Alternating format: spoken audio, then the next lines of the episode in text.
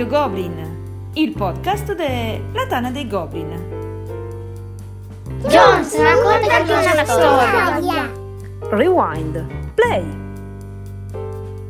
Un saluto a tutti e benvenuti a questa nuova puntata di Radio Goblin, il podcast della Tana dei Goblin. E qui con ODK Eh, eh, torniamo eh, su questo format che tanto successo ha riscosso alla prima puntata. Veramente tanti feed, tutti positivi, tanti ascoltatori che volevano ancora sentirlo raccontarci una storia. E Jones non poteva non accettare questa richiesta. Ciao Claudio. Ciao a tutti. buonasera. Il Jones formato nonno funziona. Sì, il, il nonno Jones. Nonno Jones. Ed, Un sacco di sa- fan, un sacco di culo. milf che lanciano Ma un sacco di nipotine. No, no, Sul no, che poi ci- no, non entriamo in cose che ci censurano, eh, non diciamo questo. Vabbè, E vabbè. di, che ci, di che ci parla? Beh, io credo che eh, chi ci segue avrà letto eh, il titolo, però io, siccome lo stiamo registrando, non lo posso leggere. Di che ci parli questa sera? Stasera parliamo di come è nata Play, visto che fra poco eh, c'è la Play 2022, direi che è il momento giusto Ah. di dire cosa c'era prima, come siamo arrivati a Play e come è diventata quello che è oggi. Si stava meglio prima? I giochi arrivavano in orario? E Ma lì si stava sempre meglio quando si stava era tutta campagna? Bene, bene. Beh, domande, domande scontanti a cui Jones non vuole rispondere. No, Eh, no, no, no, non risponderò. no- noto della censura. Bene Claudio, e allora Claudio, tra l'altro Claudio eh, sappiamo non ti ci chiama più nemmeno tua madre, quindi... eh, Esatto, lo diciamo sempre, la pianta si chiama E, beh, Jones, dove nasce eh, la, la Play? Da dove ha origine? Allora, prima di Play, quindi c'era una volta, e qui è proprio il caso di dirlo, c'era una volta la ModCon, che era la fiera annuale, un evento annuale del 3M, del club 3M. Ok. Eh, la ModCon era proprio la classica eh, fiera associativa come la potete pensare oggi, quindi una cosa ehm, organizzata in, ehm, tra virgolette, ecco, senza, voler essere, senza voler dire una cattiveria, ma la verità è organizzata in modo un po' artigianale, perché comunque si faceva nella polisportiva a Modena dove aveva sede il 3M. Eh, artigianale non vuol dire eh, tipo sagra della porchetta, artigianale vuol dire che non aveva una struttura eh, Ah. con i biglietti e quant'altro, tornelli come una fiera ehm, in un eh, centro espositivo, una cosa del genere, era artigianale nel senso che stava in una polisportiva, quindi chiaramente con un'organizzazione molto più alla buona. Detto Vabbè, era un- questo, Era un punto d'incontro, era Certo, il punto d'incontro. Sì, sì, sì, sì, era il punto incontro annuale per, eh, per i giocatori di tutta Italia. Eh, detto questo, aveva una sua importanza, come abbiamo appena detto, e anche una sua estensione perché arrivava a coprire tre capannoni più tutta la parte della bocciofila, quindi insomma, mh, bella Quindi grossa. non dove sta oggi il 3M. Il- adesso il 3M sta dentro nella bocciofila, la Modcon copriva quella più tre capannoni, tre capannoni di quelli eh, stile campo da tennis, quindi non proprio piccolissimi. Eh, quindi, eh, Ma sempre abbastanza- lì limitrofi alla bocciofila? Sempre lì, eh, sì sì, sempre nella parte della polisportiva. Ah. Quindi bella grossa. Adesso all'epoca non ero così addentro nell'organizzazione da potervi snocciolare dei numeri, ma qualche migliaio di persone lo faceva, si teneva, Beh, niente Eh, male. sì sì, si teneva sabato e domenica a settembre, ed era a settembre, eh, di solito verso metà settembre, e faceva tanto successo che esisteva un'edizione più ridotta che si chiamava la Mini Mod, che invece veniva fatta in primavera. Ah. E quindi insomma all'epoca si andava a giocare alla mod con eh, c'era un intero capannone dedicato alla parte dei giochi da tavolo dove su tutti i lati del capannone venivano gli stand dei venditori, quindi già all'epoca c'era Giochi Uniti, già all'epoca c'era eh, Giochi in scatola eh, e tanti altri, eh, per citarne due perché se altri non mi vengano non si offendano. E tutto al centro, tutti i tavoli classici di legno, sedie e quant'altro, è tutto gioco, tutto gioco libero, non c'erano ehm, attività organizzate, no? Da quantomeno da parte del gioco da tavolo. Non c'erano c'era- nemmeno gli editori. Beh, sì, tipo Giochi Uniti c'era, quindi Ah. Eh, però Giochi Uniti inteso come eh, aveva un negozio che vendeva cose di Giochi Uniti, quindi aveva un negoziante che veniva lì specificatamente con materiale di Giochi Uniti. In quel senso c'è. Diciamo che ai tempi io non ho avuto la fortuna che il vecchio caro Jones ha avuto di partecipare alla, alle ModCon e lo dico con sincerità, però uh, ai tempi, tanto tempo fa, le, le fiere erano, erano così. Eh, I sì, vari sì, editori sì. dove Giochi Uniti, mh, su tutti perché al tempo era diciamo, il player più grande in Italia, eh, quello che faceva veniva rappresentato da, una, da un negozio locale al quale solitamente mandava le anteprime, le novità, quel negozio metteva sui tavoli quello che, che gli mandava l'editore e poi il resto si giocava. Infatti, diciamo, la, il bello di quel tipo di, di manifestazioni erano che era, erano orientate totalmente al gioco libero, dove le persone portavano i giochi.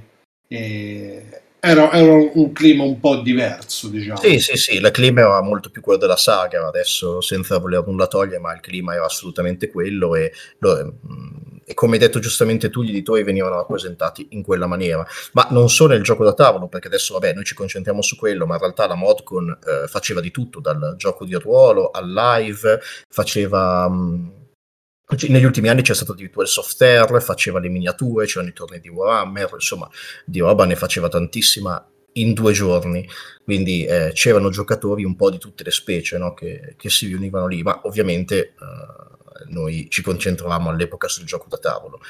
E per dirla con l'ottica del, dei goblin, visto che alla fine io mi trovo da questa parte della, della barricata rispetto al 3M, eh, noi eravamo un po' quelli che arrivavano con le super mega valigie di giochi, facevano un sacco di casino e, e per lo più poi dopo si mettevano a girare ogni tanto a spiegare i giochi agli altri, eccetera, eccetera. Quindi è nata, è nata un po' da lì l'idea che i goblin arrivavano, facevano baccano, però spiegavano anche i giochi. Ma sta sinergia eh, con Modena com'è nata? Scusa la curiosità.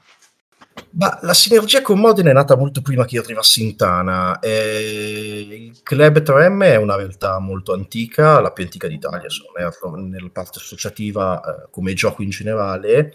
E i Goblin, quando all'epoca erano ancora una community internet alle primissime armi, andavano alla mod con. Eh, perché era una fiera ludica all'epoca eh, dei Goblin, Lobo, SDP e quant'altro se le facevano un po' tutte. La... Sono stati ispirati da, dal 3M. Mm, sì e no. Eh, inizialmente... DK, facci SDP che viene ispirato dal trend. Um, Jones, no, diciamo che io ho avuto l'idea del 3M prima che loro l'avessero. E poi hanno fatto la modcon come io l'avevo pensata. Ecco, questo è più credibile in effetti, questo ci sta. Sicuramente SDP ha detto lì ai vari traico del passato fate così, così e così, ho questa idea, ve la lascio, è tutta vostra. Oddio, spero che non ci stia ascoltando nessuno di loro, se no ci, ci tiro il collo tutti. Questo no, è il nostro personaggio di SDP, cioè, cioè dovete sta, come si dice a Roma. SDP è un grande inventore, un grande ideatore e poi eh, armatevi e ah, com'era, armiamoci e partite. Beh, però c'è una cosa che noi come Goblin abbiamo fatto per primi eh, mod con già prima che, che, fosse Play ed è proprio il banco del prestito. Negli ultimi anni era talmente piena la Vodcon che non c'erano, a parte che trovare i tavoli era diventato difficile, poi c'era effettivamente il problema che era cominciato a riscuotere successo anche tra un pubblico di non giocatori, quindi mh, cominciavano a comparire i neofiti alla Modcon che arrivavano e ovviamente buttati dentro nel, nella calca del gioco libero dove devi prendere un tavolo e ti, ti devi attrezzare da solo per giocare erano un po' spesati. E dopo una prima edizione in cui c'era stata un po' di questa lamentela ehm, ricordo che all'epoca c'erano i ragazzi di Pisa e avevano avuto l'idea insieme al 3M di dire ma perché non canonizziamo quello che già facciamo, visto che spesso già siamo in giro per una o per l'altra a spiegare i giochi così alla buona, eh, perché non prestiamo i giochi in modo più ufficiale e ci mettiamo a spiegarli in modo più ufficiale? E così nacque il primissimo banchetto del, del prestito giochi, che era proprio un tavolo con dietro un paio di scaffalature e i giochi venivano spiegati con la famosa richiesta all'epoca della, della carta d'identità e c'erano i, non c'è neanche i, volontari eh, così dire eh, strutturati rigidamente come lo sono adesso a Play c'erano i goblin un po' come me all'epoca che quando non c'era niente da fare si mettevano a disposizione o, o, venivano tutte le volte che mentre stavano giocando interpellati per dire ah, mi spieghi quello, spieghi quello, gli spieghi quello là e lo facevamo. Quindi... Quando Lodi ancora non era Lodi. Ma Lodi non c'era nemmeno, all'epoca non c'erano... Ecco. Era, appena, era appena nata l'idea delle affiliate, ma di questo parleremo probabilmente un'altra volta in, un'altra, in un'altra sessione tutta dedicata, ma all'epoca c'era solo la TDG Pisa che era, stava nascendo. Quindi... Ma quindi esiste un multiverso dove Lobo ha spiegato dei giochi? Ma sì, sì, eh, come? Che miseria. Lobo ha fatto anche buono. il volontario a una play, eh. Lobo ha fatto anche il volontario a una play. Deve essere stato il suo gemello buono. No, no, giuro, davvero.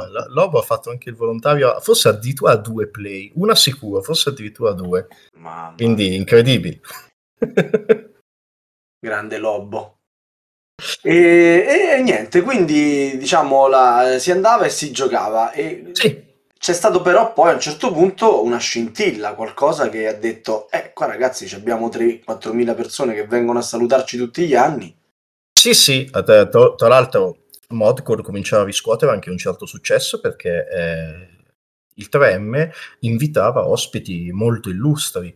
Eh, e di questi ospiti illustri ne sono venuti diversi, tra cui un nome super altisonante che non c'entra col mondo del gioco da tavola, ma penso che tutti conoscano, e speriamo di pronunciarlo bene se i puristi mi mettono in croce, è Gary Gygax venne a Modcon. Quindi ci sono le foto che lo dimostrano e tutto, quindi venne a firmare tutti i manuali di D&D e quant'altro uno fra tanti. Poi, per esempio, venne più volte Andreas Seifert, l'autore di Porto Rico, eh. e venne proprio invitato all'epoca dai Goblin, non dal 3M, e venne a giocare con noi due o tre anni, mi pare, adesso non ricordo se due o tre, mm, sicuramente un paio.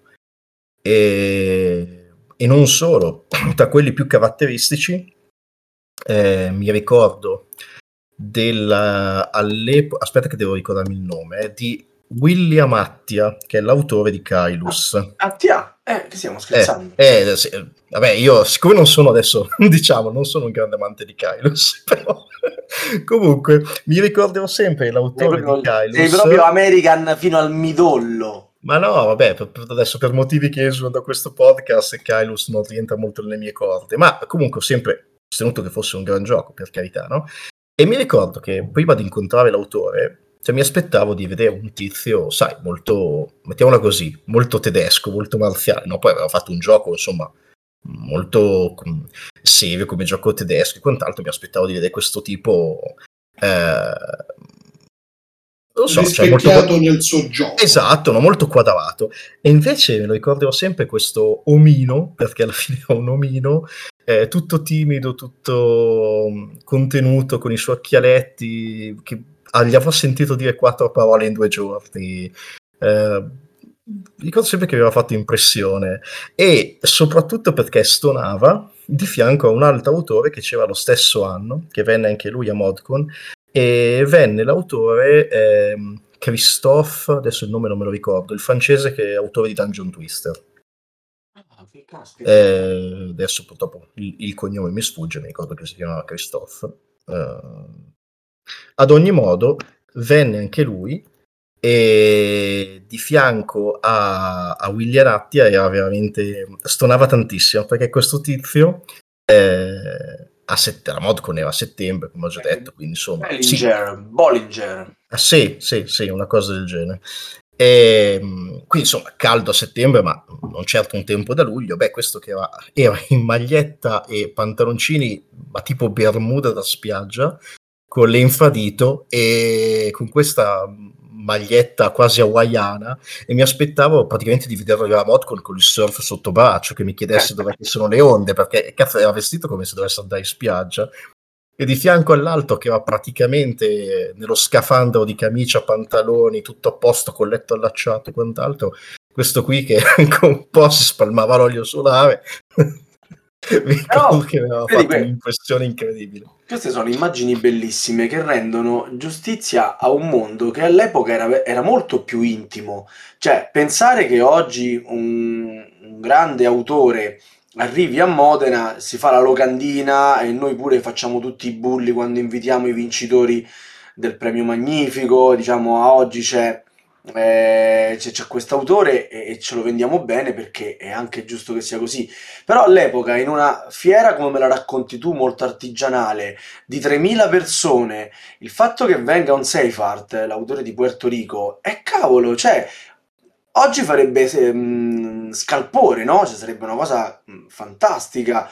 E invece la, lì erano, erano tutti amici, tutti vicini, tutti, capito? È bello, sì, sì, ma, ma, poi l'autore veniva e si metteva a giocare con noi a qualsiasi cosa giocassimo.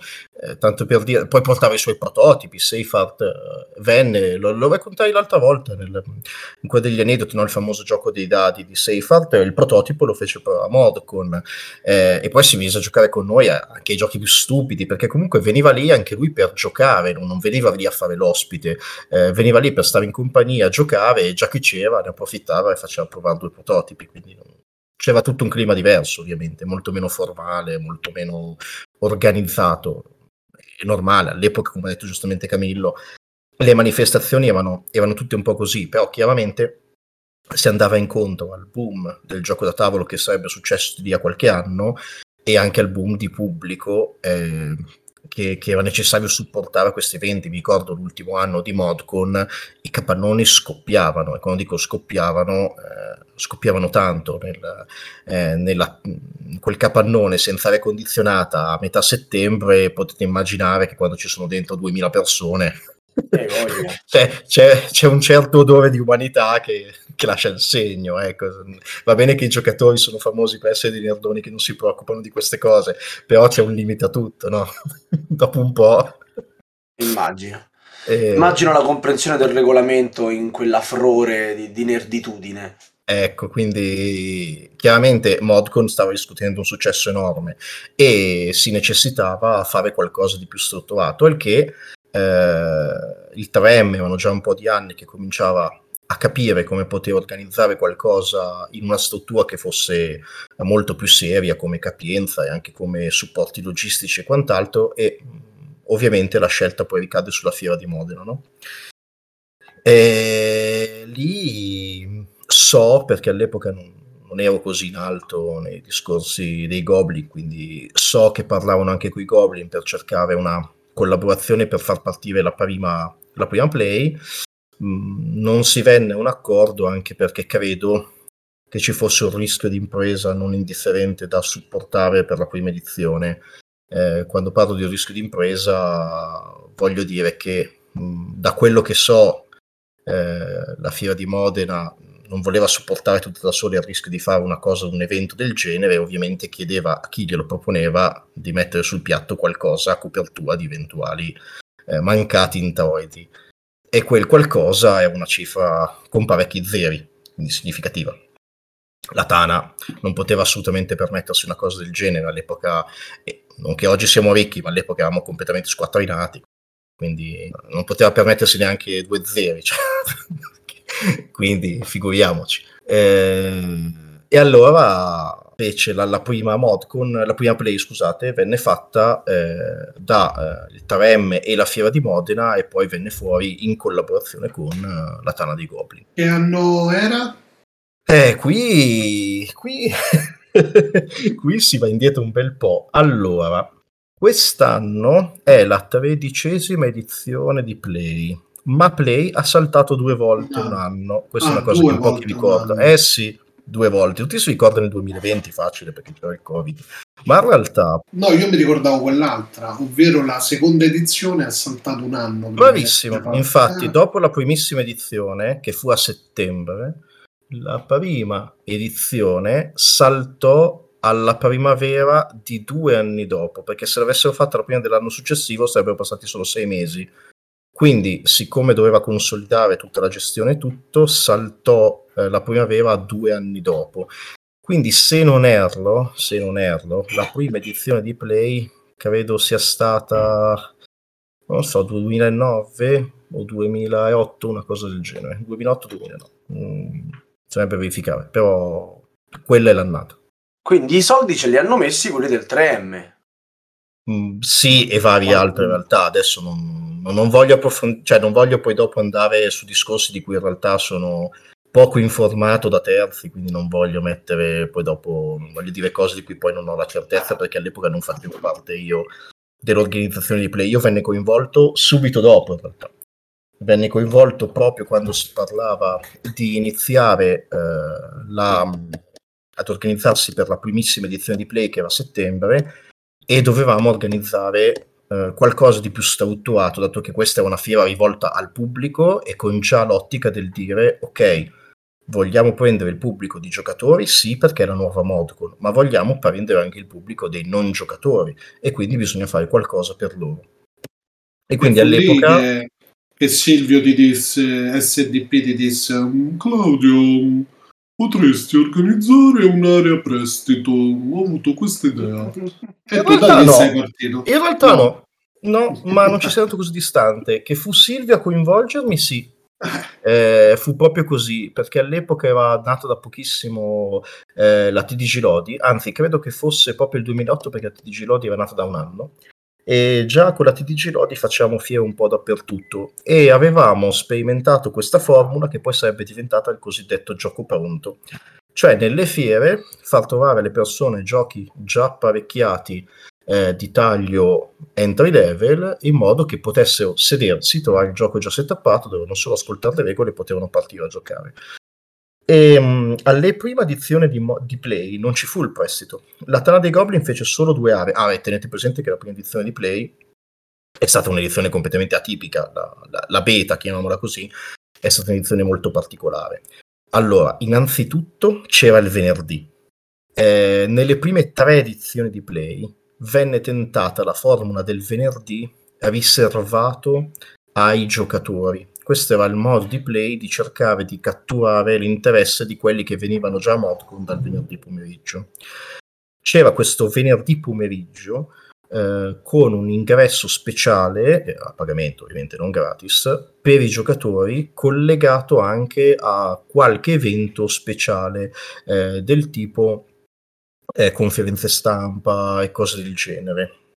Durò solo tre anni inizialmente perché, eh, beh, detta proprio così, brutale, non ebbe assolutamente successo. Mm, l'idea di pagare di più per farsi un mezzo pomeriggio di fiera così non, non, interessava e comunque il pubblico non era abbastanza e quello che veniva al venerdì sarebbe comunque venuto anche il sabato, quindi non, non, non aveva nessuna interesse a venire anche il venerdì. Infatti due o tre edizioni e poi venne tolto e il venerdì venne rimesso, come ben sapete, moltissimi anni dopo alla uh, nona o decima edizione di Play. E poi vabbè, la prima edizione era rispetto alla Play che conosciamo oggi che copre tre padiglioni interi della fiera più tutto quello che c'è contorno. Beh, la prima era una briciola, copriva metà padiglione A, quindi proprio una cosa veramente minuscola, no? Se pensiamo alla mole che è oggi. E in questa metà padiglione A c'erano un bel po' di stand di editori, negozianti e quant'altro, chiaramente il, tutta la parte del 3M, e, e la Tana aveva due aree abbastanza piccole dove in una faceva il gioco pronto, erano 20 tavoli, neanche, forse, e nell'altra faceva la ludoteca ideale, che è un altro progetto eh, che la Tana seguiva in collaborazione con eh, eh, Liga, SDP e quant'altro. Era una sorta di premio, è un premio la ludoteca ideale, è una selezione di giochi che nell'ottica del manifesto del premio eh, fatti sia per neofiti che gamer che diciamo eh, tutti i giocatori avrebbero dovuto provare e potenzialmente avere nella propria ludoteca.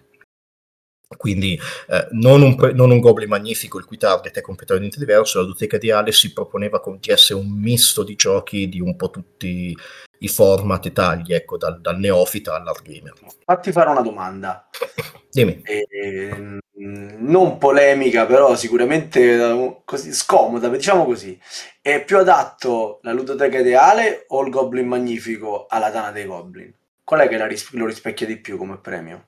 Non quello che ha avuto più successo, perché il Magnifico sta andando alla grande, eh, per carità, quindi non, non- non voglio entrare nel prestigio, però quale che si confà più allo spirito della Tana? Mm, il, manifesto, il manifesto di entrambi va bene per lo spirito della Tana, no? perché si rivolgono eh, a, pu- a tu- tutti e due, tutti i premi si rivolgono a giocatori, ma di target diversi giocatori.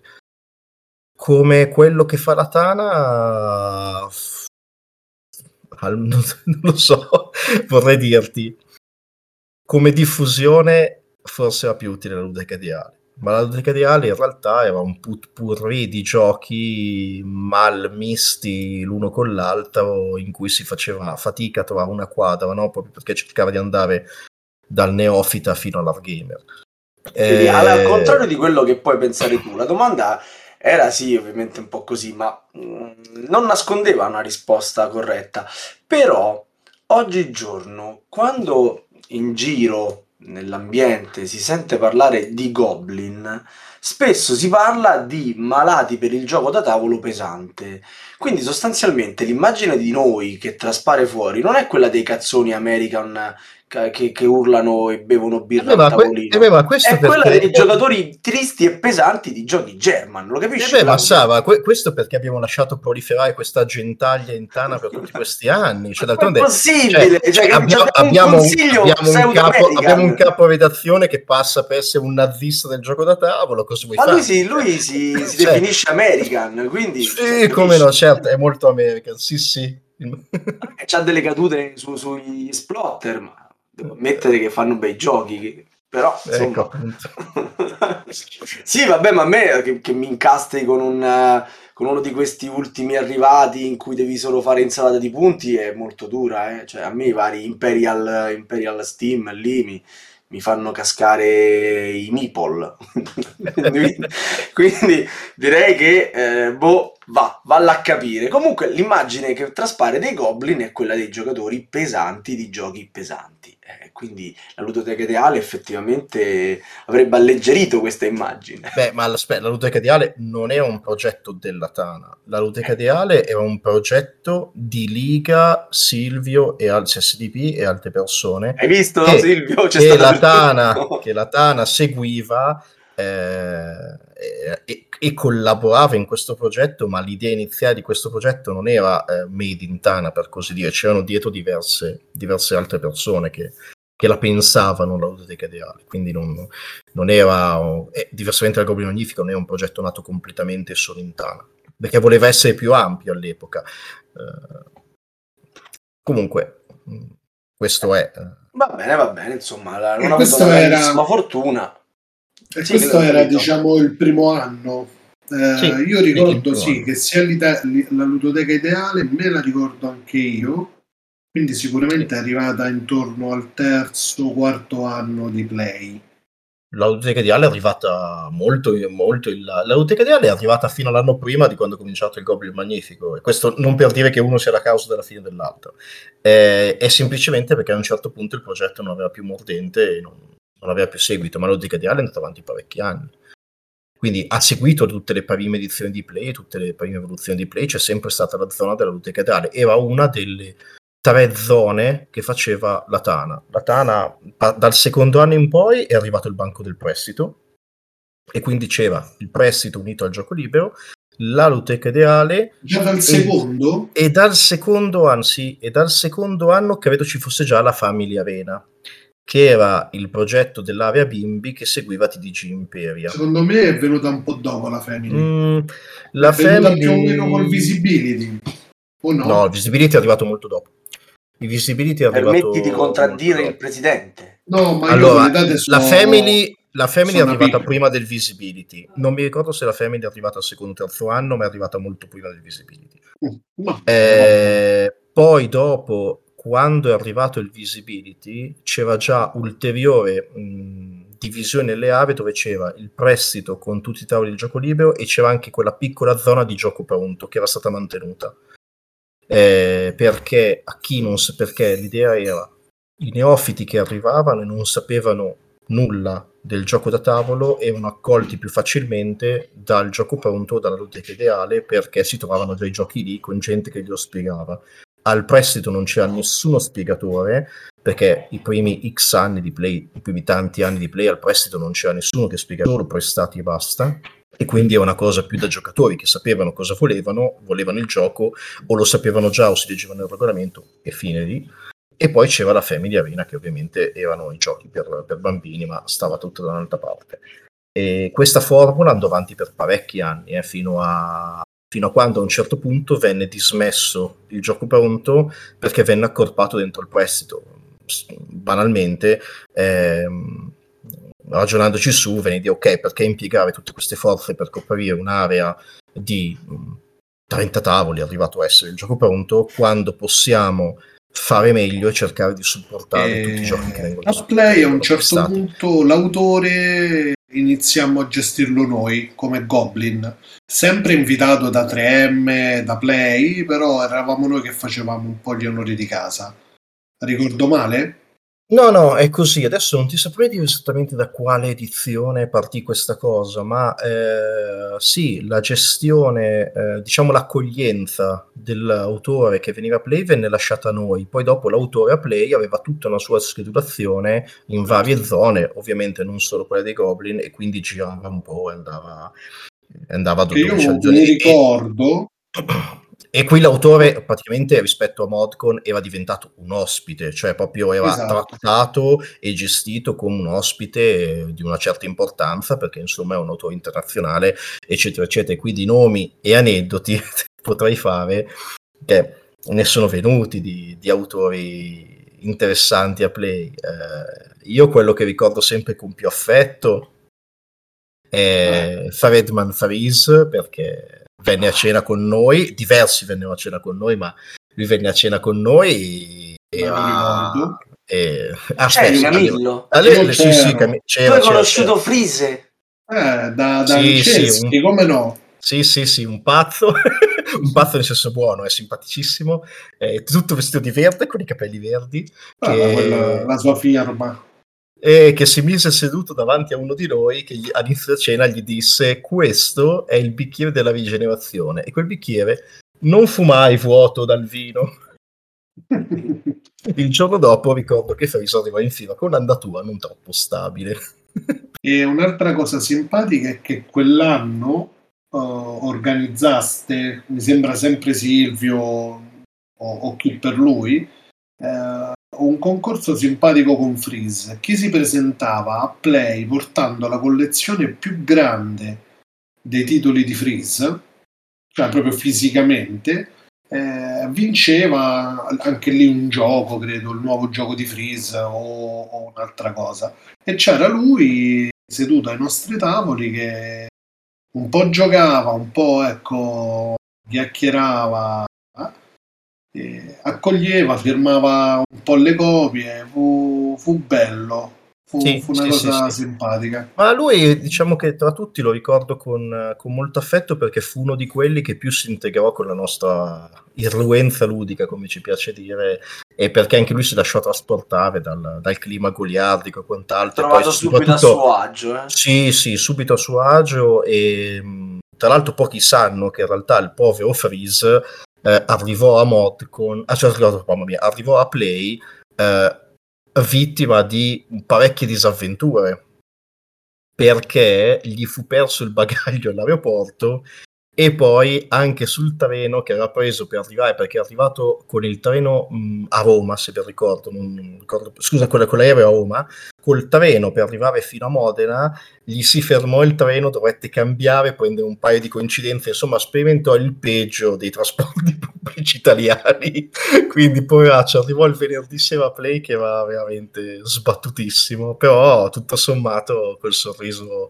sempre in faccia e, e prendendola con molta filosofia, perché ci aveva raccontato lui poi tutte le vicissitudini, ma tutto sommato abbastanza, abbastanza così, serafico sulla cosa. Poi altri ospiti che ci furono a Play, beh, un altro aneddoto. Wallace, sì, oddio, Wallace uh, era molto contenuto con la sua famiglia che venne a mangiare Danceschi al ristorante particolarmente carnivoro dove lui disse beh ma io sono vegetariano ups poverino. No poi ov- ovviamente avevamo fatto poi dopo il, il, massimo per riuscire a farlo sentire anche lui a, a suo agio accoglierlo decentemente. E beh, poi un altro pazzo scatenato fu il disegnatore di Lupo Solitario, che adesso non ricordo il, il nome, che anche lui si integrò benissimo con noi e, e, anzi fu lui a tenere banco alla cena raccontandoci mille un aneddoto sulla sua vita di artista che, che proprio la, se, se diamo credito a tutti gli aneddoti che ha raccontato, questo uomo qui aveva vissuto tre vite, perché cavolo, ne aveva fatta di tutto e di più nella sua vita di, di, di esperienze artistiche, di gioco e quant'altro, raccontandoci anche casa sua che è una specie di mezzo castello con le sale adibite a giochi da tavolo, giochi di miniature sempre apparecchiati, cose del genere, quindi una roba impressionante. E poi per chiudere velocemente con altri due autori abbastanza, anzi molto famosi che sono venuti a Play, eh, uno era um, Mac Gertz. Eh, Mac Gertz, ce l'ho pure io.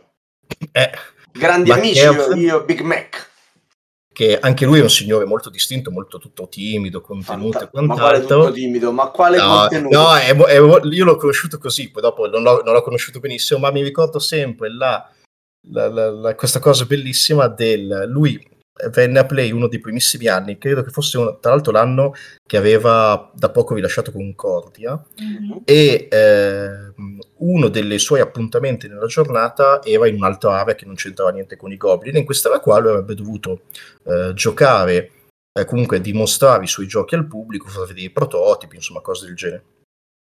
E ricordo che noi eravamo al prestito, a un certo punto mi chiamano e mi dicono Jones ma c'è un tizio inglese che chiede dei giochi.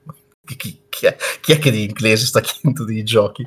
Vado al banco e trovo Margherz lì davanti e mi L'hai spiega. Picchiato, ovviamente. No, L'hai no, pure... non a Margherz, al tizio che, che...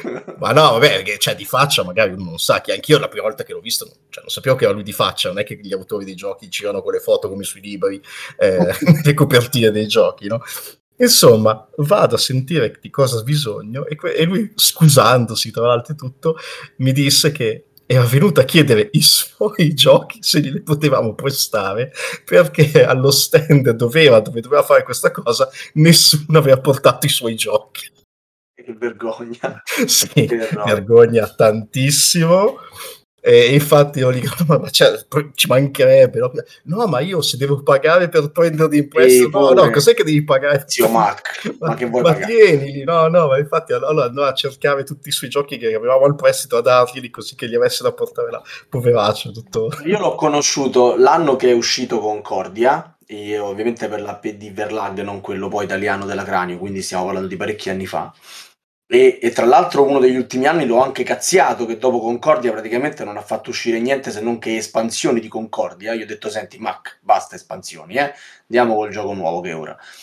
E mi ricordo che a parte insomma già vedermelo lì per me era qualcosa di eh, unico e fantastico. E noi eravamo appena arrivati tra l'altro in fiera, io, Massi e T, Arcadi e Cola dopo un viaggio partiti alle 4 del mattino da Roma, quindi proprio eravamo stanchi morti, non di più.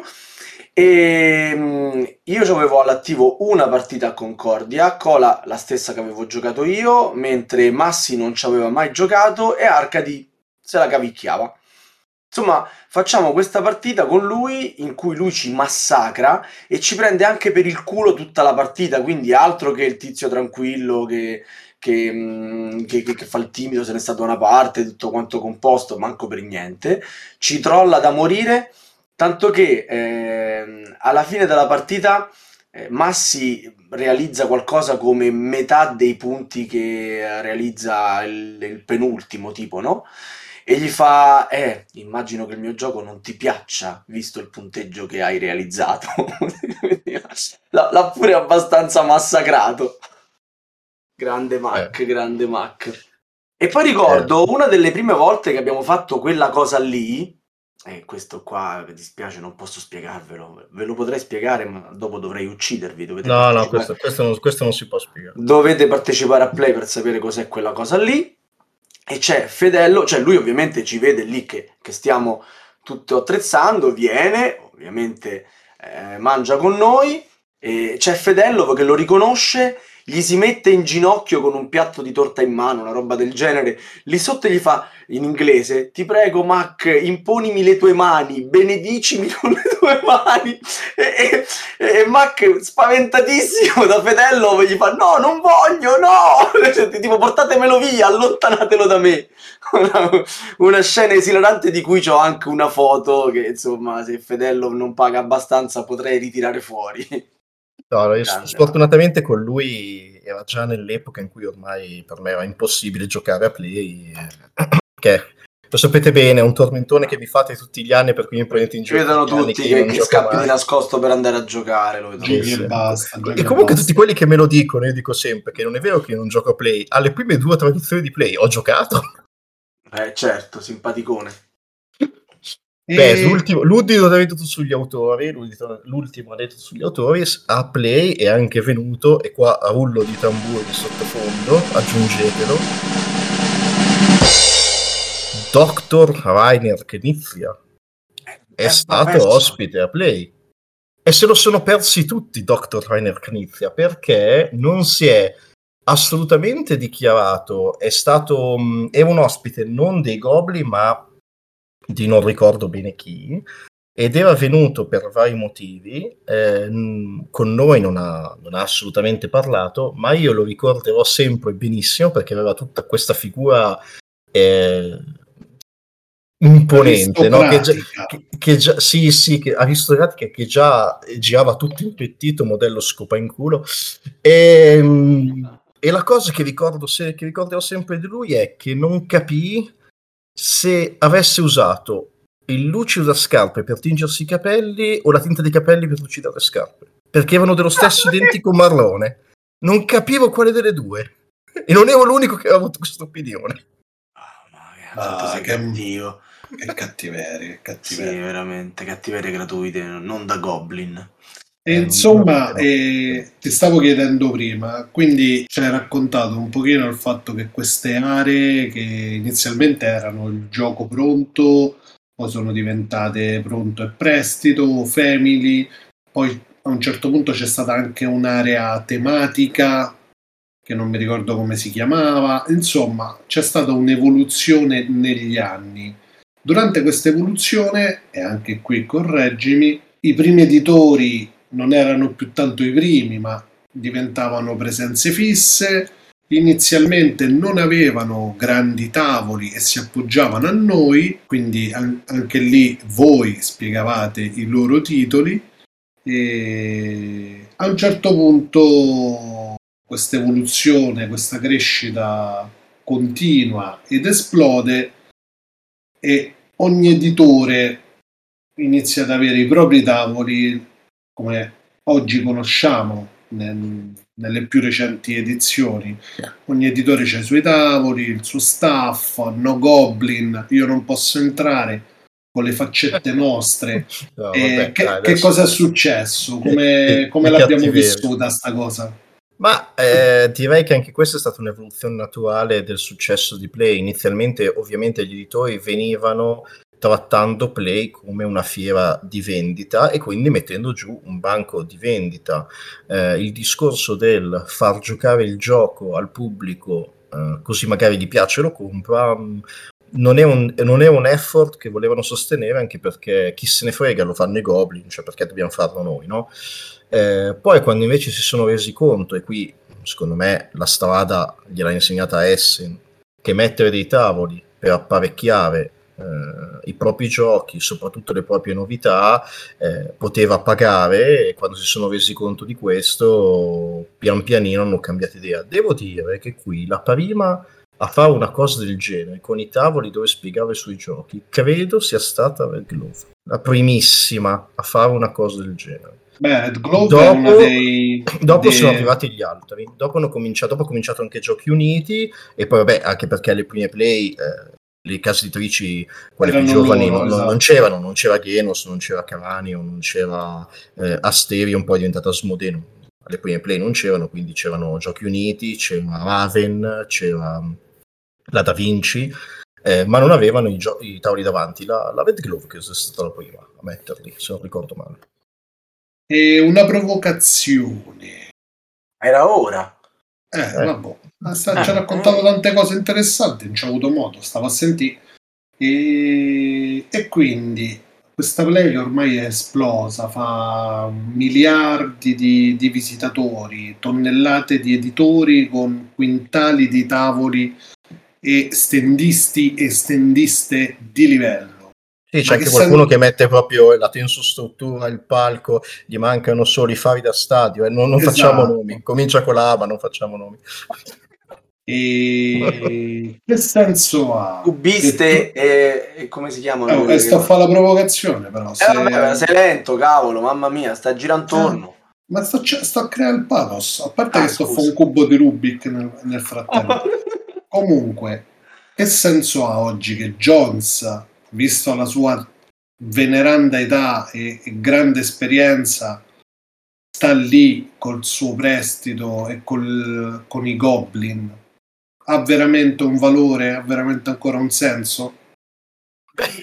Ah, ma questa cioè, Scusa, questa- io, ma- io prendo le distanze da ODK in questo Allora, momento. eh, non vorrei allora- rimanere fulminato da. No, allora, la domanda da un punto di vista cinico ha, se- ha senso. Ma quale E cinico? dal punto di vista cinico ti potrei dire sì, se no non saremmo lì, no? Eh, scusa, se, non avesse più senso ci sa- ci saremmo lì a farci i cazzi nostri. In realtà no.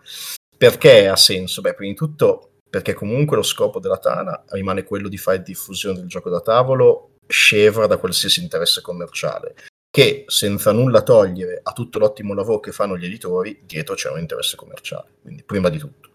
In secondo luogo, perché il parco titoli che offre la Tana, e qui parlo solo del prestito, eh, il parco titoli che offre la Tana al prestito è elevatissimo e ha dentro giochi un po' di tutte le epoche, eh, ha dentro anche giochi che non sono più trovabili in vendita e quant'altro, quindi se uno vuole giocarli deve per forza venire, non può andare da un editore, perché anche l'editore ha finito le copie.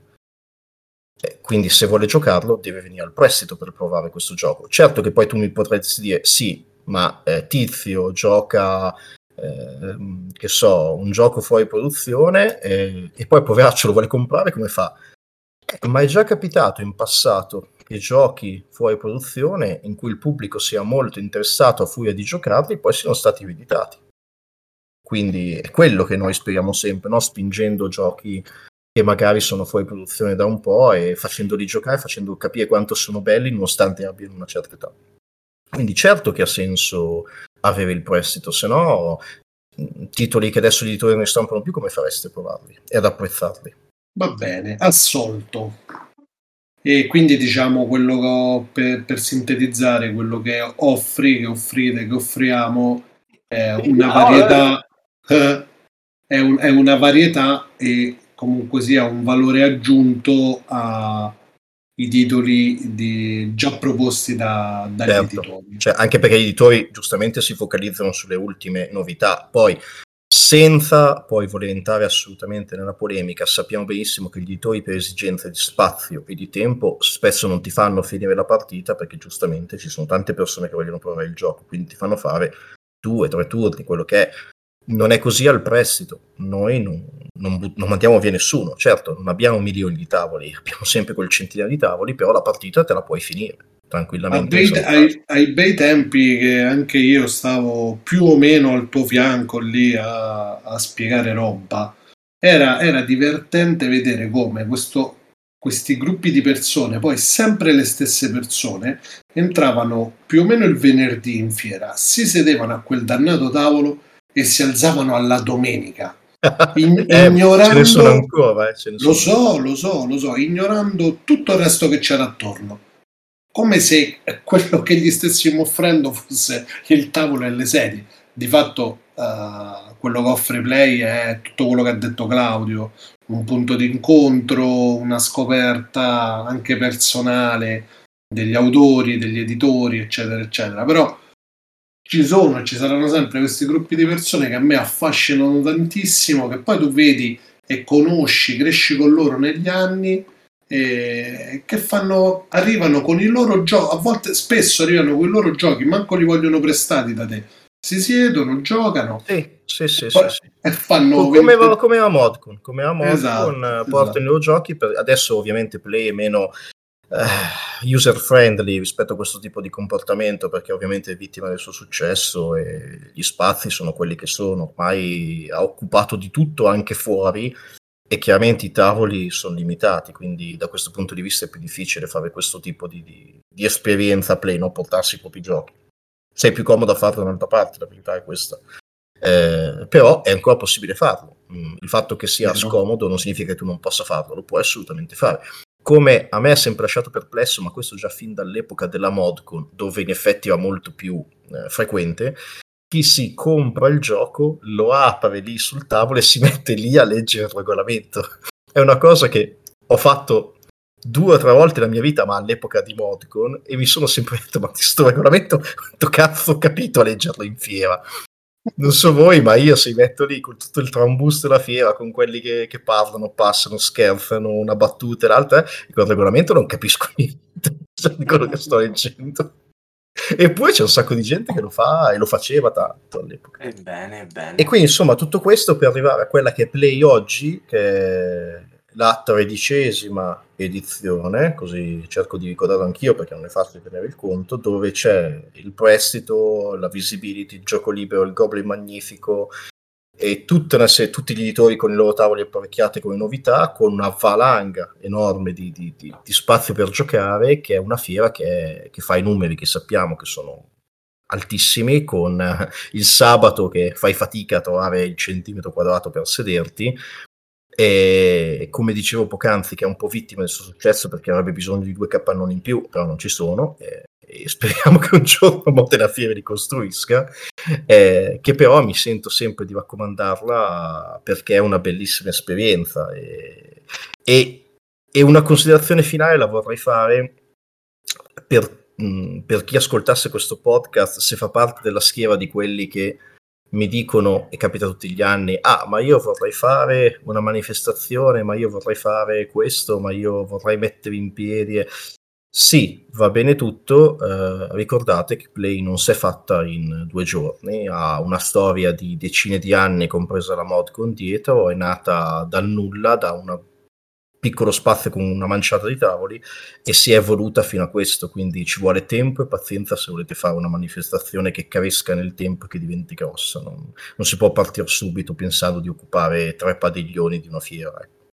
E che ci ha provato, ahimè, è caduto. E è ci hanno provato in male. diversi, sono tutti capitombolati dopo una o due edizioni. E su questi auguri di Jones alla nostra concorrenza, io direi No, che- no, non voleva essere una cattiveria sulla concorrenza, voleva solo essere un siate prudenti e fate piccoli passi con calma, perché si può arrivare, e adesso qua Play mi uccide, si può arrivare a fare una cosa come Play, ma ci vuole E tanto decidi di tempo. o, o li stai minacciando o li stai incoraggiando, una delle due. Eh, io sono diplomatico, un colpo Eh, al sì. la botte, via. Allora, prima di chiudere, io Ah. sono andato nei miei vecchi archivi, Addirittura anche tu hai degli archivi. assolutamente, e il visibility risale al 2012. Ecco. Quindi vedi. Quattro 2012. anni dopo. Quindi, secondo me, Eh, la Family o c'era contestualmente o è venuta qualche Boh, l'anno ecco, dopo. dovremmo sentire Imperia, ma secondo me la Family è arrivata già dalla seconda edizione. Mm, va bene, va bene. Io me- sta me la- contenzioso con Imperia. Glielo chiederemo, glielo chiederemo. va bene. Vabbè. Il, mio stacco finale era più divertente del tuo, ora te lo devo dire. Ma hai rovinato lo stacco finale e adesso Oh, fai fa? Michael, qui taglia. No, invece no, e adesso fai lo stacco. Ebbene, questo è stato quanto nel passato ha allietato i goblin e non goblin nella area di Modcon inizialmente per poi diventare play e di come Jones nella sua tarda età da giocatore la ricorda e così come ce l'ha raccontata. Mo quello che ho detto non lo so, però è Passa stata la una bella Michael. puntata. Passa la parola a Michael. E... Passo la parola a Michael. Michael, eh, a te la linea. Io ringrazio il nostro presidente Jones e ricordo ai nostri ascoltatori che possono seguirci su Facebook, discutere gli argomenti trattati anche in questa puntata nella nostra chat Telegram e ascoltare tutte le puntate precedenti di Radio Goblin sul nostro sito con Spotify, iTunes e Google Podcast. Ciao a tutti, buonanotte. Buonanotte, buonanotte a Buonanotte. tutti. Ciao, buonanotte a tutti. Ciao ciao.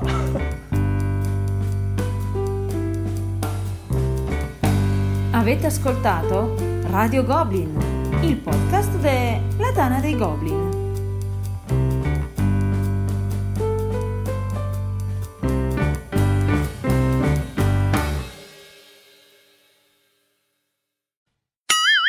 Non ce l'avevi la chiusura, è inutile che fai. Ma non ce l'avevo la chiusura?